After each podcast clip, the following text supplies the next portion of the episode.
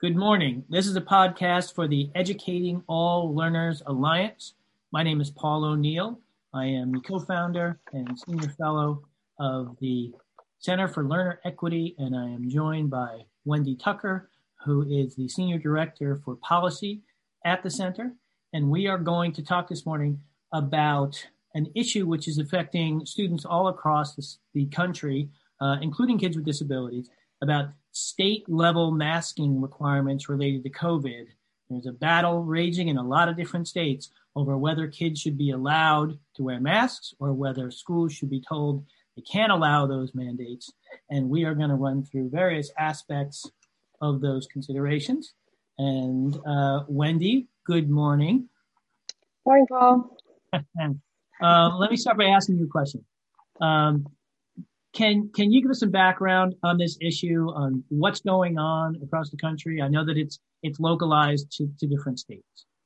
Sure. Thanks, Paul. So, as of today, um, and things are things are changing rapidly, but as of today, there are lawsuits active in ten states.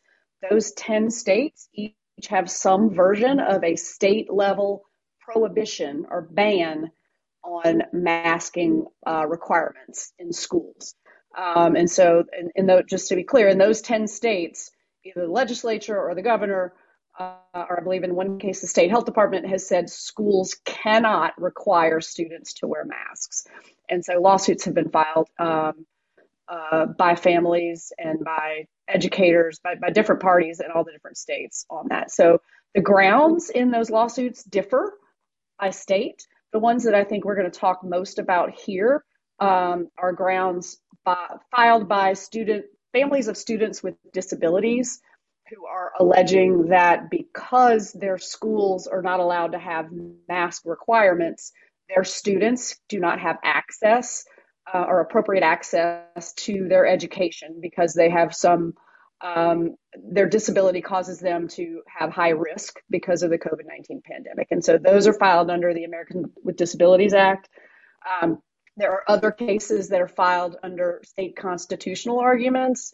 In two states, these mask uh, prohibitions were put in budget bills. And so there are arguments in those states about whether you can do that in your budget. Um, and then in some states, it's on the state constitution's um, guarantee to uh, uh, free and appropriate education for all, not just students with disabilities and families alleging that that their students are not able to access that education um, because they're not able to safely uh, participate in in-person education. So in as of today, again, in seven of those states, there are legal reasons that the bans, the prohibitions are not being enforced, at least in part. Um, and in some of those states, there were courts that granted um, temporary restraining orders, which are orders that basically say while you know while we're deciding whether to grant a longer um, uh, pause to this state level order, we're gonna we're gonna stop it for now and look deeper. Um, in some states, there the order has been granted to halt the state ban until the case is completely resolved.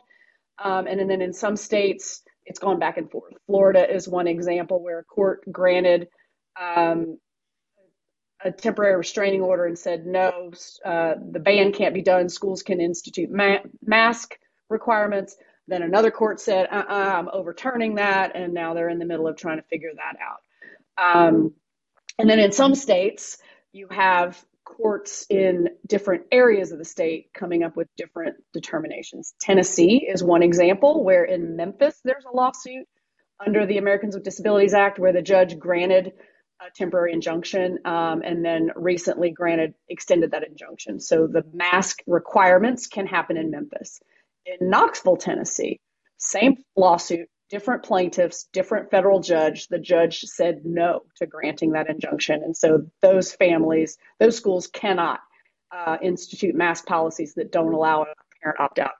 Um, and then in the Middle Tennessee area, there's a third lawsuit that just got filed last week, and the courts are determining that. So that is a long-winded answer to your question, Paul. But I just wanted to kind of give give a little bit of background on the fact that it is really complicated. And on top of all that, in six of the states, the federal government, the Office of Civil Rights, has opened investigations into whether those uh, the bans in those states are um, violating the civil rights of the students uh, with disabilities in their schools. All right. Um, so I'm going to turn it back to you, Paul. Do you want to talk to us a little bit about how these bans work and what it would look like in places where there are, there are orders stopping them? Sure. I mean, I think we have to break it down to the most basic consideration, which is that there are competing values here. That folks are concerned about folks losing autonomy because they are being told that they have to wear a mask, that they're limiting their right to choose, that parents, for example, aren't being, in some cases, given the chance to decide whether their kid wears a mask or not. They have to wear a mask or they can't wear a mask and uh, and those considerations are competing with um, with health and safety values. You know, do do we want to prioritize protecting everybody, or do we want to prioritize pr- giving everybody autonomy? A third consideration is equity. Are we creating a structure that works for most kids pretty well, but doesn't work for kids at the margins very well? So, for example, if you say that you're not allowed to wear masks, but you have a kid who has respiratory problems who needs to be protected from uh, from COVID as much as possible, or another set of circumstances with a, with a kid with a disability who can't really participate in whatever the regime is, then you have an equity issue where some kids are okay and other kids aren't okay. And um, and I think that's at the heart of what's going on here. And you have different political approaches, and you have different values that are competing, and maybe in some particular communities, one is more important to, to a lot of people than than the other. So, so what it would look like is in a particular place, let's say, a school district says you have to wear a mask to go to a school in in Alamo County, just made up Alamo County, not Texas. The Alamo is in San Antonio, which I don't think is, is Alamo County. So, so in, in the county, you have to wear a mask. Then somebody gets upset and uh, and the governor steps in and says nobody in this state can mandate masks be worn. And then they're like, all right, school level, we have to stop because an authority greater than the district just said that that has to happen. But then a bunch of parents go to court and they say, that's crazy. Governor shouldn't be able to say that. This is a health and safety and an equity concern.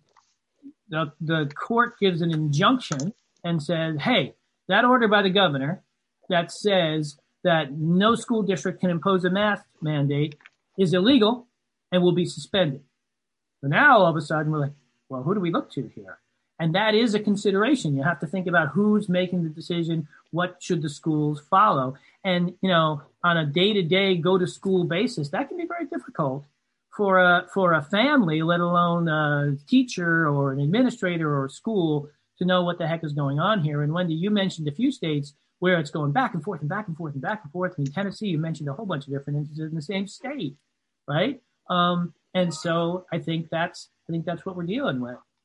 So let me. Yeah. And oh, go ahead. I, would, I, I, was just gonna just just gonna throw in two things uh, in response to what you said. One is that you know you made a really great point about the sort of the the kind of moral issue here. It really is about um, you know what's best is it are you are you allowed to do what you think is best for your child or are you supposed to be considering what's best for the greater good and the greater community and i think this pandemic not just in this situation but in a lot of situations has really opened up that conversation and then one of the other things i wanted to say that i, I neglected to mention earlier is an, an added complication is that in some of these states it's not just you can't require masks in your schools um, it's you can in Tennessee, for example, you are allowed to have a mask requirement in your district. However, you are required then to allow parents to opt out,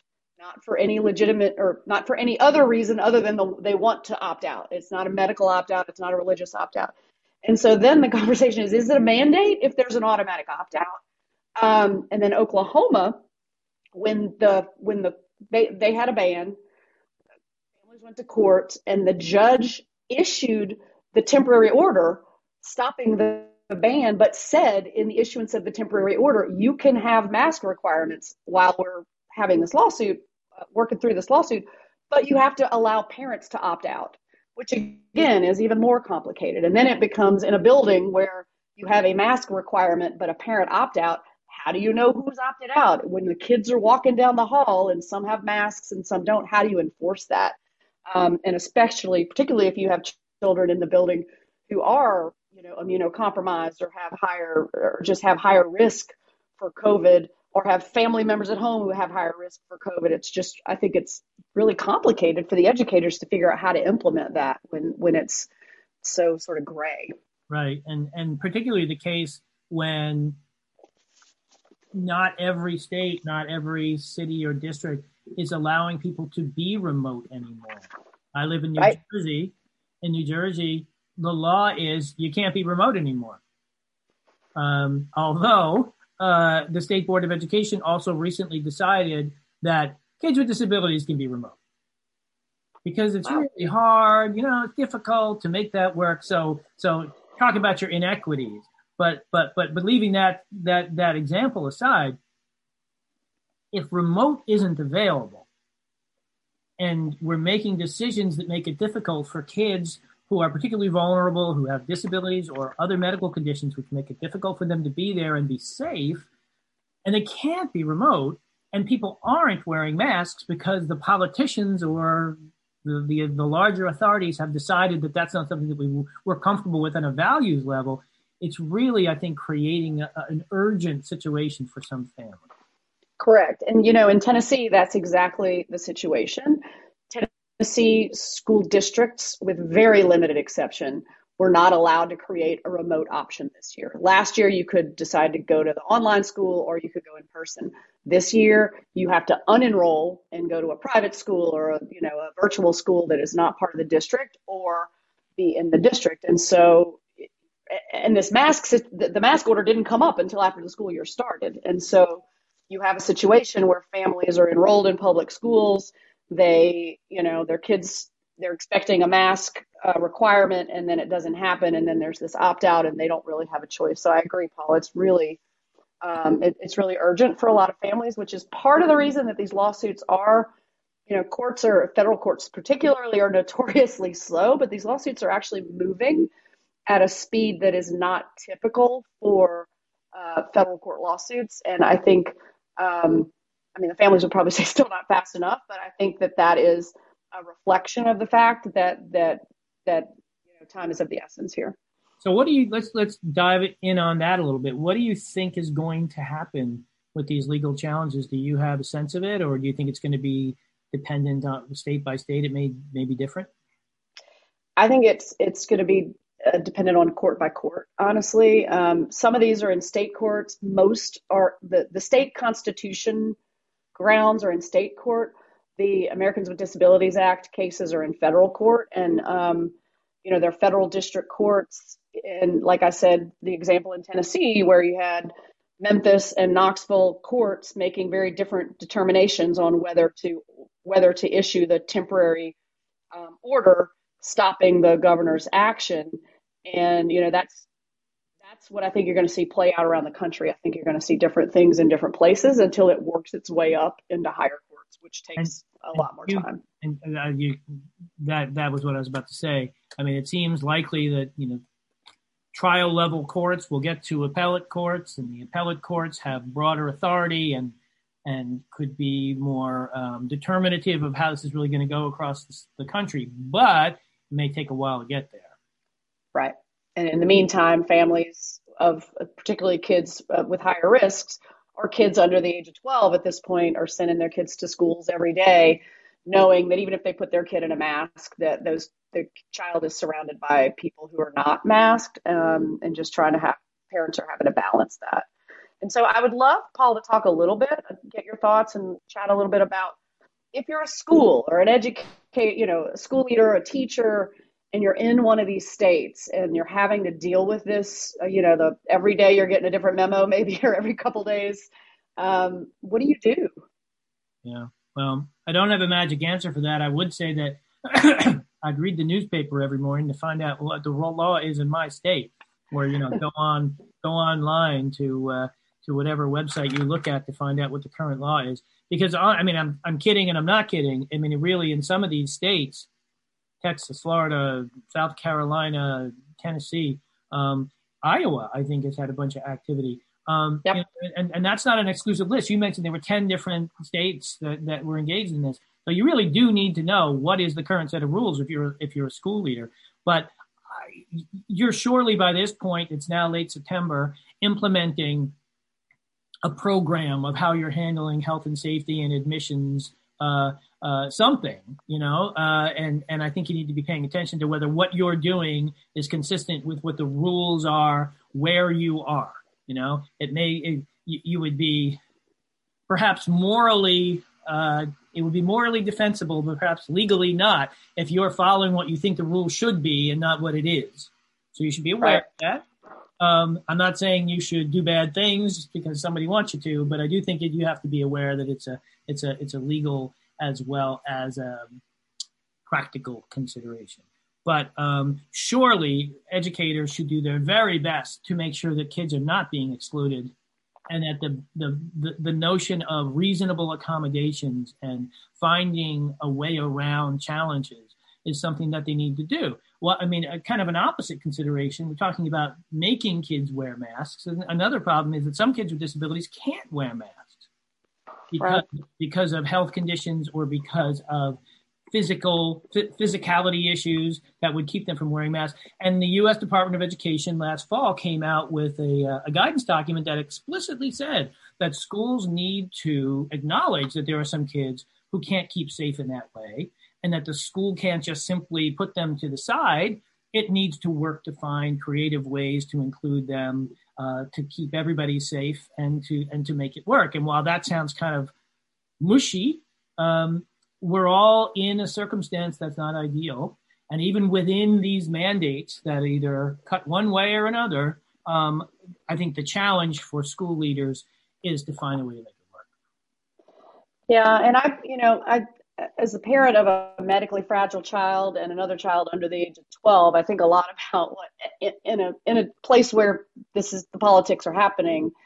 I think about it, and I I do think, you know, as an educator, it is more important than ever to have those strong relationships with the families and to be engaged in those conversations with parents so that you know i mean you know your students obviously and you may know i mean you would certainly know what their you know what their needs were that are in their 504 plan or, or their iep but to just also be in conversations with families to help um, to, to just collaborate on ways that that you know if they're sending their child to school and don't aren't comfortable about it because of the masking policies that you're thinking about ways that you can help support the child in the building whether it's you know as the educator making sure you're wearing a mask or a face shield or whether it's the seating of the student not to exclude them or remove them from their their environment but to give them seating that might be um, you know in the in the front so they're not surrounded by other students. And just thinking about you know for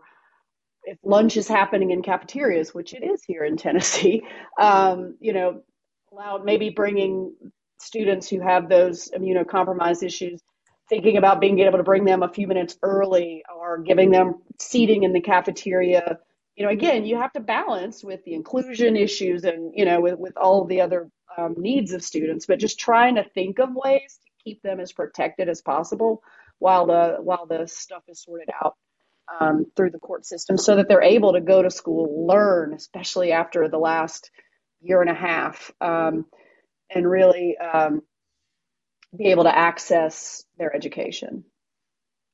Makes sense. Yeah, and and so individualized for, on every mm-hmm. single level here. You know, every state, every district, every school, every family, every yep. kid. I mean, it's really, really specialized and individualized and it tends to be treated in a political way at the broadest level, but that's not how it's experienced. You know. Yep.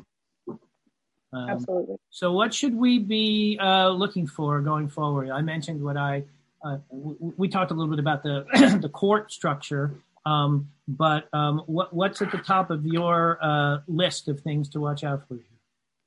Yeah, I'll be watching. You know, I'll, I'll, be following closely these these Americans with Disabilities Act cases just to see how the courts rule um, related to students with disabilities and their right to access education. But I'm really interested. You know, there are really, like I said, kind of three tracks of cases right now. There are those. There are these. Can you do this in a budget bill cases, and then there are the um, the sort of state constitution violation cases, and just seeing what the results are in each of those tracks and if they're consistent, inconsistent, and how they play out is really interesting to me. Um, while at the same time, uh, you know, watching what schools and districts are doing to be able to respond and to be able to continue to focus on students. What about you, Paul? Yeah, I mean, I'm I'm concerned about aggression and violations of people's rights. I'm worried about a scene. I'm, I'm not saying that I can think of one in particular, but where a young kid with a mask tries to enter a building and he's sent away. You know, where there's some security guard who just says, "Yeah, we don't wear masks here," and then this family is in a crisis of a kid with asthma or a kid with other considerations that make this impossible and this sort of conflict. And what about that kid who is, you know, eight years old and standing there and is in the middle of a fight? You know, between adults who seem angry. I, I don't know. There's there's just a lot of different levels where this is crushing, um, or where a child is home and not welcome to be together with his peers because the parents just can't be uh, comfortable in sending the child to school. Another consideration is is are we going to see an outbreak based on this? I think there are some different assessments of what the science says, but I've read some articles recently where someone was saying in, in, in a state where they were pushing to disallow uh, masks. Like, look, the science is clear. Kids don't transmit COVID. I'm like, yeah, I don't know about that. You know, yesterday, uh, I believe, was it the, the Pfizer one was was approved for younger kids. Um, well, not approved yet. Not approved yet. I'm watching closely. It was okay, it, the, it'll it has to go through, but it was it, the science came out saying that they found it safe. So now that so, so the more we go that direction, the more that impacts us. Although there are plenty of places that don't want to be vaccinated. So you know, we've got we got all these things in, in a mix, but it's just it just I, am very concerned about the the impact on the kids, um, both educationally and emotionally and um, in every other way. Uh, we're just creating this this this conflict, and I'm not sure that it's going away anytime soon until there's an authoritative until until a, a federal appeals court says you can or you can't make these rules. Uh, I think we're going to keep going back and forth on that. Yeah, and just to to add uh, add to that, this week the newest sort of trend that's happening that I didn't even bring up is lawsuits are being filed against mask requirements in states around the country where families are saying you're violating my child's rights by requiring them to wear a mask. So you're you're getting the opposite end of it on in are gonna is gonna start through the courts too, and at some point these are gonna uh, collide. So, um, so great. Any last thoughts, Paul, before we? No, I know that um, we've reached out to some medical folks to get a get a take on uh, how they would characterize the circumstance, and and uh, do you want to uh, pass along the info that we got? Sure, sure. So I think we want to make sure people know to look uh, for more on this masking issue in future ELA offerings. Um, and in the meantime, we have a statement from Dr. Asaf Bitton, who's an associate professor of healthcare policy at the Department of Healthcare Policy at Harvard Medical School. And he's also the executive director of Ariadne, I hope I said that right, labs.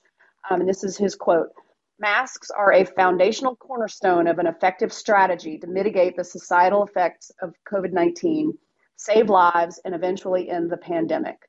Very strong scientific evidence from around the globe clearly shows that correctly wearing high quality masks reduces the spread of COVID 19 in individuals and communities. COVID 19 is primarily transmitted by ex- exhaled virus containing aerosols, which are small particles that are suspended in the air and linger in indoor settings. Wearing a mask, mask protects the individual from inhaling these transmissible aerosols and protects others around them from being exposed to exhaled viruses. Masks are safe to wear and are a simple, effective way to stay healthy from severe respiratory diseases like COVID 19. So, thank you very much to uh, Dr. Bitton. And again, I think ELA will be making some future offerings related to um, masks and COVID 19. Right.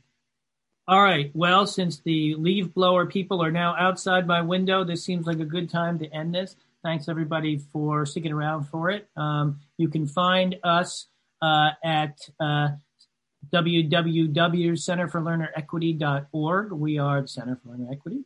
Uh, and we mentioned Educating All Learners Alliance, uh, ELA, also on the web. Um, check us out and all the different things that we do, uh, and have a lovely day. Thank you.